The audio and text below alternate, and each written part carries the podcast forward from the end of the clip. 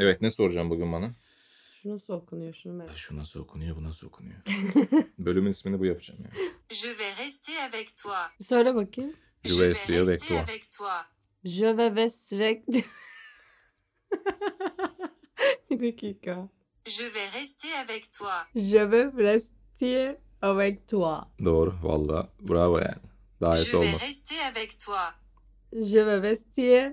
Bak je vais rester avec toi. Doğru. Napolyon'un torunu maşallah.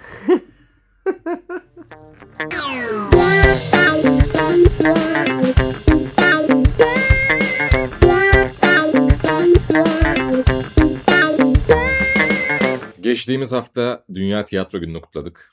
Evet. 27 Mart Dünya Tiyatro Günümüz kutlu olsun. Kutlu olsun. O yüzden bugün biraz tiyatro günüyle alakalı bir şeyler konuşalım istedik. Evet nedir bu Dünya Tiyatro Günü? Neden 27 Mart? Bunları biraz konuşalım Evet, istedik. neden nasıl ortaya çıkmış? Biraz ondan bahsedelim. Uluslararası Tiyatrolar Birliği var. Onun başkanı da Arvi Kivama. Par. Arvi Kivima. Önce Helsinki'de, sonra da Viyana'da bir konferansta atılıyor bu fikir. Sonra işte İskandinav ülkelerinin de desteği alınarak hayata geçiriliyor bu Hatta karar. Şey 9.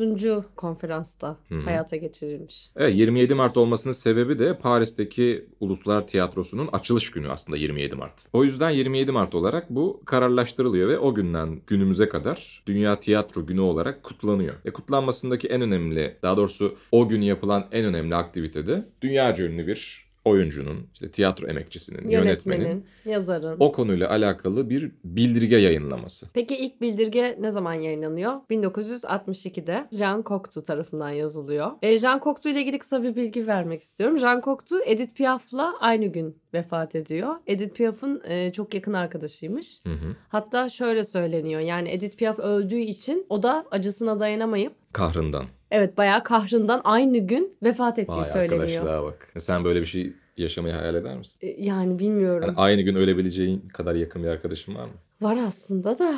Aynı gün ölmek kadar. Bilmiyorum. Ay dur Uğur böyle şeyler söyleme.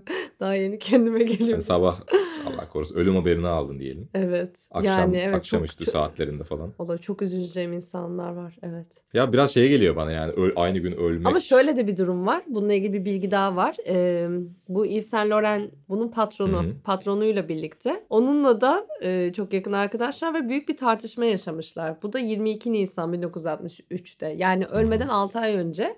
Onunla yaşadığı tartışma sonrasında da büyük bir kalp krizi geçiriyor. Bu da bayağı. Koktu fazla hassas biriymiş. İşte hassas biri sanırım. Ee, Ya da şov yapıyor yani bu. Ama kalp krizi geçirmesi nasıl şov olsun ki? Ha- ya kalp, Ay, kalp krizi, krizi okey. Kalp tamam kalp krizi üzüntüden geçirebilirsin de aynı gün ölmek falan da yani. İşte düşün ya onu da şuna bağlıyorlar. Yani zaten o dönemde üzülmüş kalp krizi geçirmiş 6 ay sonra da e, Edith Piaf'ın ölümüyle birlikte hayata veda etmiş. Değişik bir yazarmış yani o dönemin böyle sürrealist, dadacı, kübist sanatçılarıyla falan arkadaşlık kurmuş hep. Arkadaş çevresi bunlardan ibaret olduğu için sen de mesela bir dadacıyla arkadaş olsan belki sen de böyle olabilirdin Uğur. Ya benim arkadaş çevrem de çok sağlam ayakkabı değil yani şu anda düşününce. her şey olabilir, her şey gelebilir başımıza yani. Peki sende öyle bir şey olur muydu bir arkadaşın vefat ettiğinde? Aynı gün ölmek gibi mi? Aynı gün Aa, ölmek gibi. Asla olmazdı. İstemezdin. Sen de hiç olmazdı. Ya Sen zaten ağla- bence olur mu sen- canım böyle bir şey Sen yani? ağlamazsın bile ya.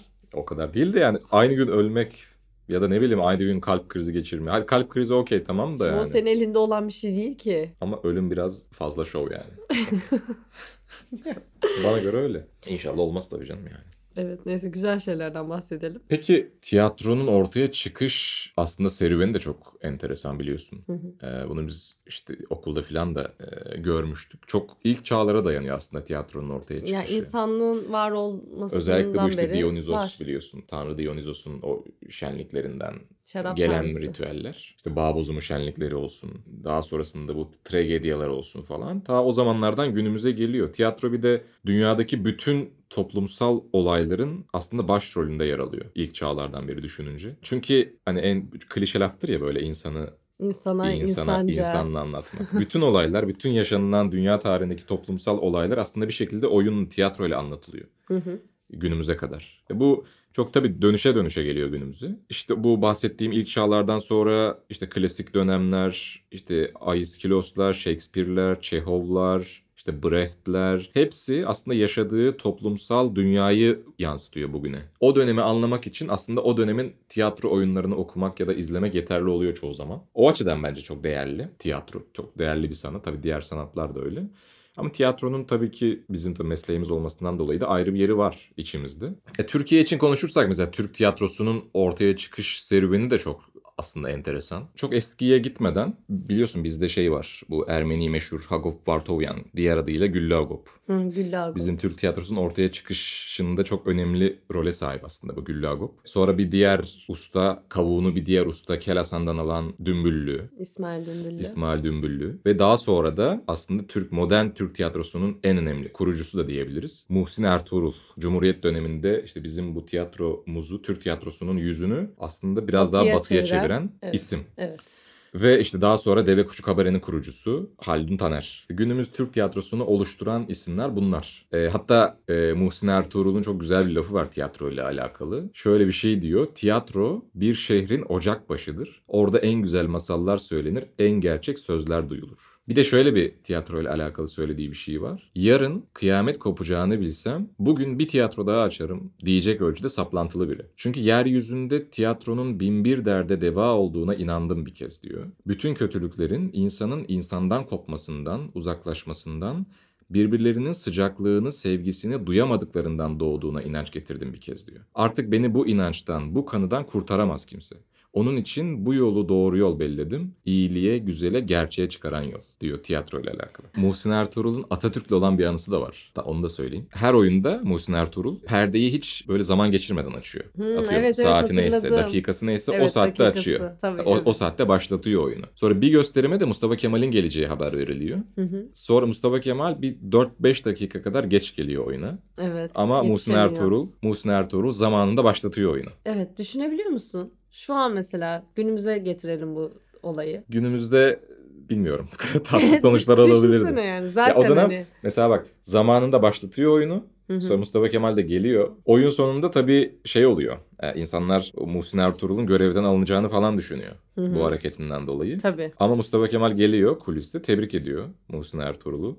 E, işte bu yaptığı hareketten dolayı ve memleketin ilerlemesinin bu disiplin ve ciddiyete bağlı olduğunu söylüyor. Ya, Ya. düşünebiliyor musun büyüklüğü? Şimdi günümüzde işte dedin ya Onu diyorum düşün işte geç kaldı. o saygı, o sevgi hani yöneticilerin sanatçılara e, duyduğu sevgi bağlamında arada uçurum var yani. Nereden nereye gelmişiz? O yüzden Türk tiyatrosu hakkında şu an bir yorum yapasım yok. Sen nasıl buluyorsun şu anda mesela Türk tiyatrosunu günümüzde? Yok ya ben yine bazı oyuncuları ve yönetmenleri kenara ayırarak söylüyorum. Ee, iyi işler de yapılıyor, yapılmaya çalışılıyor. Hı hı. Bence şu andaki e, süreç gerçekten çok zor bir süreç. Hani özellikle pandemiyle birlikte de insanlar çok fazla iş yapamaz hale geldiler. Hı hı. Ee, ülkede tiyatroya değer verilmediği zaten aşikar, ortada. Ya da bazı özel tiyatrolar des- destekleniyor. Bunlar da belli. Ee, o yüzden şey diyemiyorum. Ya da devlet tiyatrosu ve şehir tiyatrosu hakkında da mesela çok olumlu şeyler düşünemiyorum eskisi gibi. Ismarlama yapılan bazı şeylerin nasıl anlatayım? O sanatsal değeri ya da o heyecanla yaptığımız oyunlar gibi olmayacağını düşündüğüm için sanki artık belki daha güzel şeyler olabilir diye umut ediyorum. Neden kadar. peki bu son yıllardaki gerileme de neden oldu sence genel E olarak? neden oldu? Tabii ki ülkeyle alakalı bir durum, hükümetle alakalı bir durum yine. Yine her Aslında şey yine oraya aynı bağlanıyor. kapıya çıkıyor. Evet yani. her Liyakat, şey liyakatsizliğe çıkıyor. liyakatsizliğe çıkıyor. Yani bazı mesela devlet tiyatrosunda ya da şehir tiyatrosunda e, son yıllarda izlediğim bazı oyunlar gerçekten gitmemeye yöneltti. Hani düşün biz tiyatro mezunu insanlarız. Tabii bunun yanında iyiler de var. Ama demek ki iyi şeyler de yapılabiliyor. Ya da e, işte alternatif tiyatro yapan, işte alternatif tiyatro diyorlar ya onun adına. Alternatif tiyatro demek ne kadar doğru bilmiyorum ama neyse. Onların çabası, işte uğra- uğraşları, bazı şeyler karşılık al- alamıyor olabilir ama sanki gün geçtikçe daha da e, seyirci geliyor artık diye düşünüyorum. Yani seyirci bence artık kaliteli işi ya da ne bileyim nasıl tarif edeyim bunu? İzlemeye değer bulduğu şeylere gidiyor ya da yönlendiriyor. Hani daha fazla bir izleyici arttı diyebilirim son dönemlerde. Ben öyle görüyorum yani. Ya tiyatro her, her dönem bence dediğim gibi bir takım ihtiyaçlara karşılık vermek için var. Toplumsal ihtiyaçları. Hı hı. E şu an içinde bulunduğumuz toplum da insanların artık bir şeylerden sıkılıp bıktığı bir toplum olduğu için e, bu alanda iş yapan tiyatrolar, oyunlar her zaman insanların ilgisini çekiyor. Ama dediğin gibi bir takım hani böyle kurumsal tiyatrolarda özellikle ısmarlama işlerin yapılıyor olması İşte evet. aslında çok da hizmet etmiyor. Geriye doğru götürmeye başlıyor. Bir de şöyle Sanatı. düşünüyorsun. Özellikle hani işte mezun olduktan sonra ne bileyim kendin bir şey yapmak istediğin zaman e, bir şekilde bir desteklenmek gerekiyor. Yani tiyatronun desteklenmesi gerekiyor. Başvurularla ya da Kültür Bakanlığı'ndan alamayan o kadar çok oyun var ki biliyorsun. Onun dışında devlet tiyatrolarına bakıyorsun. Gerçekten imkan var. Hmm, maddi olarak kaygıları yok diyebiliriz değil mi? Evet, tabii Deriz. canım, yok. Maddi kaygıları yok. E, buna rağmen de böyle bazen kötü oyunlar çıkınca açıkçası üzülüyor insan. Yani ne, ya bu kadar şeye rağmen niye bunlar oluyor diyorsun ama bilmiyorum ya. Sence neden böyle? Bazıları mesela çok iyi, iyi çıkmasının nedeni ne? Yani yönetmenlerin iyi olması mı? Yoksa Tabii şey, ekip, ekibin yönetmen, olması oyuncu ve senaryo daha doğrusu oyun metninin uyumu bence. Ama biraz bence bunun vizyonla da alakası var yani. Evet herkes zaten aynı seviyede olacak diye bir şey yok. Ya kötü oyunlar da çıkacak, iyi oyunlar da çıkacak. Her zaman bu böyle var yani. mesela iyi oyun izledin mi? Son zamanlarda izlediğin iyi bir oyun var mı? Yani çok öyle beni derinden etkileyen bir oyun izlemedim son zamanlarda. İşte ondan Maalesef. bahsediyorum. Ama geçtiğimiz senelerde izlemiştim. Bu sene bu sene çok da izlemedim zaten. Pandemiden sonra o kadar çok sık gitmedim tiyatroya da. İzlediğim oyunlar oldu bundan birkaç sene öncesine kadar. Ama yine de umutluyuz canım. Tabii ki iyi oyunlar çıkmaya devam edecek her zaman. Bu her zaman böyle. Yani ne kadar karamsar olsak da bir takım konularla alakalı. Tiyatro özelinde her zaman iyi işler yapılacak yani illa ki. Ya mutlaka yapılacak. Tabii ki öyle. Peki ilk izlediğin tiyatro oyunu hangisiydi? Çocuk Hatırlıyor oyunuydu. evet hatırlıyorum. Müsahipzade Celal'de. Ee, Tabii ki Üsküdar'daki. Üsküdar'da yine. Üsküdar'daki evet. Biz böyle o zamanlar e, her hafta sonu mutlaka oyuna giderdik. Ama oyunun adı neydi hatırlamıyorum. Oyunun adını asla hatırlamıyorum ama yani o oyunu kaç yaşındaydım ya? Bayağı çocuktuk yani küçüktük. Bizim eve çok yakında o Doğancılar Parkı'nın orada. Böyle mahalleden toplanıp arkadaşlarımla giderdik. Ya inanılmaz etkilendiğimi, nasıl böyle büyülenmiştim yani hiç unutmuyorum mesela. Sonradan da böyle her hafta oyuna gideceğim, tiyatroya gideceğim diye böyle koştur koştur gittiğimi hatırlıyorum. İlkokulda da işte tiyatro koluydum. Tiyatro kolu. O yüzden Tiyatro bakan kolu. olabilirsin. Evet. Kül- Kültür bakanı olabilirsin. İlkokulda tiyatro kolu başkanıydım. CV'ne yazarsın. CV'me yazacağım. Hepimizin, benim de mesela ilk izlediğim oyun çocuk oyunuydu. Tabii ki. Hatırlıyor musun peki hangi oyun olduğunu? Onu hatırlamıyorum. Hatırlıyorum mesela. galiba. Yani bir oyun izlemiştim. Hani ilk izlediğim oydu diye hatırlıyorum. Oyunun ismi de Arkadaş Arayan Karga mıydı? Öyle bir şeydi. Ay nasıl hatırlıyorsun? Böyle bir kukla oyunuydu. Hatta şey oyun Hasibe Eren'in yönettiği böyle bir kukla oyunuydu. Aa, o zamanlar. bayağı hatırlıyorsun. Şehir tiyatrosundaydı. Galiba ilk izlediğim oyun oydu. Bir kukla tiyatrosuydu. Arkadaş arayan karga. Yani yanlış hatırlamıyorsam. O kadar sık izlediğimi söyleyemem ben senin kadar. Yani tabii ki etkilendim ama öyle hani hadi bu haftada hadi bu haftada şey yapalım oyuna gidelim falan diye. Benim asıl tiyatro merakım lisede lisede başladı aslında. Ortaokuldan sonra meslek olarak seçme kararımda. O zamana kadar o kadar çok büyük bir e, aşk yoktu yani tiyatroya karşı içimde. Senin aksine. Peki Öyle lise- tiyatro kolu falan olmadı. lisedeyken böyle izleyip etkilendiğin bir oyun var mıydı? Aklında kalan. Vardır ya. Tam olarak lisede hangi oyunları izlemiştim hatırlamıyorum da. Çok vardı. Şehir tiyatrosunun bütün oyunlarına gidiyorduk. Mesela şehir tiyatrosunda... Mesela şey vardı. Şehir Ha. tiyatrosunda o zaman galiba Keşanlı Ali Destanı vardı Evet. sanıyorum. Evet. Açık hava oyunları vardı bak. Açık hava çok- oyunları çok- da vardı. Herhalde bizim severdim. lise dönemine denk geliyordu o Keşanlı Ali Destanı. Oyun olarak da ben çok seviyorum zaten. E, oynamıştık da lisede. Ve o şehir tiyatrosunda oynadığım oyun da çok etkilemişti o zaman beni. Çok böyle kalabalık ve e, şölen gibi geçen bir oyundu. Engin Alkan yönetmişti, oynuyordu falan. E, o çok etkilemişti beni hatırlıyorum. Mesela bak Engin Alkan yani gerçekten şehir tiyatrolarının için. evet, yani onun oyunları gerçekten Mükemmel oyunlar yani. Çok şu an hepsini oyunlar. tek tek sayabilirim yani izlediklerimi. Hepsi evet. hepsi çok İstanbul iyi. Efendisi mesela Hepsi çok yani başarılı. ne kadar iyi. Bak onlar aklımda hala. Tabii İstanbul Düşününce. Efendisi, Şark Dişçisi vardı. Şark Dişçisi Tarla çok iyiydi, Juliet evet. vardı. Hala da oynuyor bu arada onlar. Bir de şey vardı. İntiharın genel provası vardı şehir tiyatrolarında. Evet, onu o onun oyunu değildi sanırım da şey mesela o oyun da beni çok etkilemişti. Bak onlar da aklımda. E, Son dönemlerde yani son dönem dediğim son 5 sene 10 sene arasında izlediğim çok oyun var. Profesyonel Aa profesyonel var. çok başarılı idi. Hala oynuyor mu bilmiyorum da oynuyor, oynuyor galiba. oynuyor. Tabii tabii oynuyor. Yani kaç sene oldu bilmiyorum. Biz okuldayken oynuyordu. Bizden önce de oynuyordu.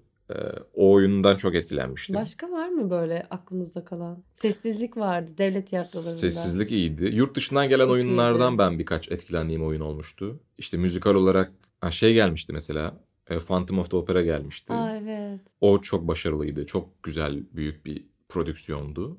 Hı hı. Türkiye'ye çok dünyadan çok güzel oyunlar geliyordu eskiden. Evet. Bundan bir 5-6 sene öncesine kadar. Ama sonra tabii ülkenin gidişat, ekonomik gidişatıyla da alakalı olarak o oyunlar artık gelemiyor maalesef ülkemize. Gelse de artık çok ulaşılamaz bir noktada Evet, yani. uzun zamandır yok. Mesela yakın zamanda şey gelecek Notre Dame kamburu. Evet Notre Dame'ın kamburu geliyor. Evet. Onu ben şeyden izledim. DVD'sinden izlemiştim yıllar önce. Gitmeyi planlıyor musun? Ben baktım biletlerine de. Şu an öyle bir planım yok. Biletler zaten çok ulaşılamaz fiyatlarda. bile Biletler yani. evet yani abartılı ama yani değer mi? Değer bence. Değer. Ben onu işte dediğim gibi internetten online olarak izlemiştim. Hı hı. Yani çok çok başarılı. Canlı izlemek de ayrı bir keyif olur yani. Bence de. Güzel olur. Phantom of the Opera da öyle. Ya bu sene öyle organizasyonlar var ama dediğim gibi yani herkesin mesela bir tiyatro öğrencisinin erişebileceği oyunlar değil bunlar. Evet, evet doğru. Hani bilet parasını rahat rahat verip de gidebileceği oyunlar değil. Bunun sebebi de işte maalesef e, ülkenin içinde bulunduğu ekonomik buhran. Şu anda diyelim. mesela biz öğrenci olsaydık bilet fiyatları sana fazla geliyor mu? Geliyor tabii canım. Şu an öğren şu anda bir tiyatro öğrencisi rahat rahat mesela Hı hı. haftada 2-3 oyun izleyeyim diyemez yani. Değil mi? Diyemez. Mümkün Şey değil. tiyatroları, devlet tiyatroları tabii ki hani özel tiyatrolara göre daha e, Evet evet az özel da. tiyatrolar zaten.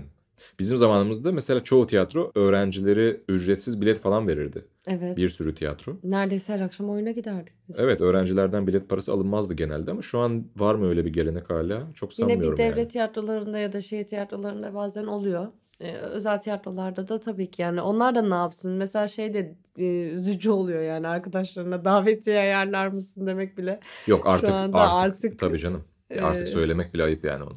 Bence de öyle. Çünkü onların da ayrı bir geçim kaygısı var artık. Çok böyle sınırda yaşıyorlar yani şey olarak. Her satılan biletin onlar için ayrı bir değeri oluyor. O tiyatronun ayakta kalabilmesi için. Hani eskisi gibi bir şeyleri artık sübvanse edemiyorlar. O kadar hani İmkanı davetiye ayarlayalım şey yapalım filan. Her satılan koltuğun, her satılan kirası biletin zaten. sahne yani. kiraları zaten evet maalesef. Ama dediğim gibi bu bir süreçten geçiyoruz bence. Tiyatro yani yüzyıllardır insanlığın kuruluşundan beri, ortaya Evet. çıkışından beri, ilk çağlardan beri var olan bir şey. Bundan sonra da var olacak yani. Bence de düzelecek.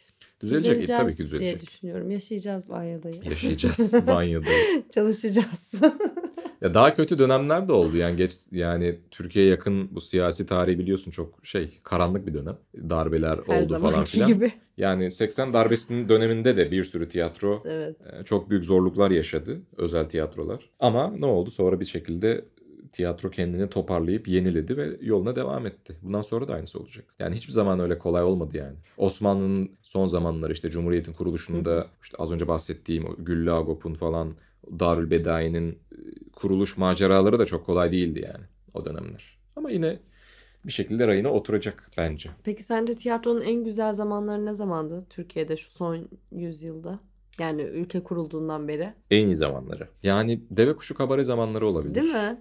Ben de onu söyleyecektim şimdi. Evet. Çünkü siyasi olarak tabii ki ülke yine çok benzer dönem geçiriyordu. Ama sanki Ama hani hiçbir zaman bu kadar Tiyatro özgürlüğü biraz daha genişti yani. değil mi? Hiçbir o zaman bu kadar şey olmamıştı Bu kadar kısıtlama yoktu evet. Ya, o dönemki cumhurbaşkanları, başbakanlar bile arayıp tiyatroları tebrik ediyordu yaptıkları Evet. oyunlardan. Yani Evet. kendilerini eleştirdikleri için tebrik ediyorlardı falan. Tabii tabii. Hatta bu Metin Akpınar'ın belgeselinde izlemiştim. Evet ben Yakın de onu zamanda söyleyecektim şimdi. Netflix'teki. Şöyle bir anısını anlatıyor. Sanırım Süleyman Demirel'i anlatan bir oyun yapıyorlar. Süleyman Demirel'in taklidini yapıyorlar yani oyunda. Ve o yaptığı aslında kötü icraatleri gösteriyorlar oyunda. Evet. Evet. Ve her oyun akşamında, ya her oyun değil de işte bazı oyun akşamlarında oyundan sonra Demirel, Demirel ya da Özal tam hatırlamıyorum Özal ama ikisinden acaba? biri. Özal, da olabilir. olabilir. Özal'dı galiba. İkisinden biri arıyormuş. Hı hı. İşte nasıl geçti oyun Metin Bey, nasıldı seyircinin tepkisi diye seyircinin tepkisini ölçüyormuş oradan. Ya oradan da yola çıkarak Oradan aslında yola çıkarak kendi icraatlerini sorguluyorlarmış. Evet. Seyircinin verdiği tepkiye göre. ne kadar güzel bir şey düşünebiliyor Ne kadar musun? hem bir zeka örneği hem de bir saygı yani bir teveccüh yani o tiyatroya olan saygısını gösteriyor. E günümüzde düşünsene böyle bir şey olduğunu. Bir eleştiri oyunu yapıldı. Ya, Ya öyle bir şey imkanı yok herhalde. yani. asla o tahammül olarak bundan 30 yıl öncesiyle bugün arasında dünyalar kadar fark var. Hiçbir şeye tahammülümüz yok artık. Gerçekten. yönetici sınıfından Herhangi bir bahsediyorum. mizaha bile tahammülümüz yok yani şu dönemde. Herhangi bir ne bileyim ya mizah dergileri kapanıyor yani görmüyor musun? O zaman 27 Mart 2023 uluslararası bildiriyi okuyarak bitirelim mi yavaştan? Ee, Mısır'dan doğayan tiyatro ve sinema sanatçısı Samiya Eyüp tarafından yazılmış bu bildiri. Sizlere bu mesajı Dünya Tiyatro Günü vesilesiyle yazıyorum.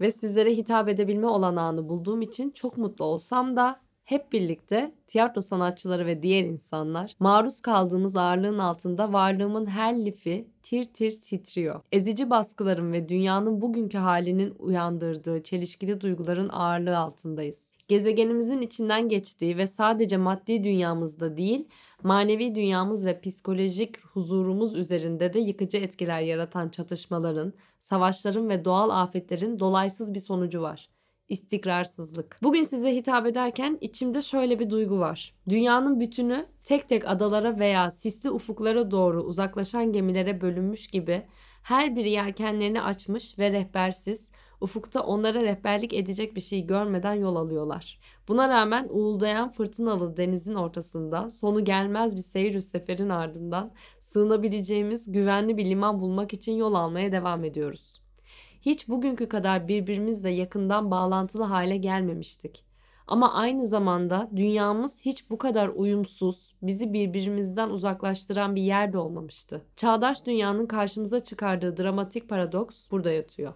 Haberlerin dolaşımında her türlü coğrafi sınırı parçalayan iletişim olanakları sayesinde hep birlikte tanık olduğumuz yakınsamaya rağmen dünyanın tanık olduğu çatışmalar ve gerilimler de mantıkla algılanabilecek sınırları aştı ve bu zahiri yakınsamanın ortasında bizi en sade biçimiyle insanlığın hakiki özünden uzaklaştıran derin bir ıraksama yarattı. Tiyatro ilksel özü itibarıyla insanlığın hakiki özüne yaşama dayanan, katıksız insani bir eylemdir. Büyük öncü Konstantin Stanislavski'nin söylediği gibi. Tiyatroya ayaklarınızın çamuruyla girmeyin. Tozunuzu ve pisliğinizi dışarıda bırakın. Küçük kaygılarınızı, kavgalarınızı, yaşadığınız küçük zorlukları, hayatınızı bozan ve dikkatinizi sanatınızdan uzaklaştıran her şeyi giysilerinizle birlikte kapıda bırakın. Biz sahneye tek bir insanın biricik yaşamını içimizde taşıyarak çıkarız.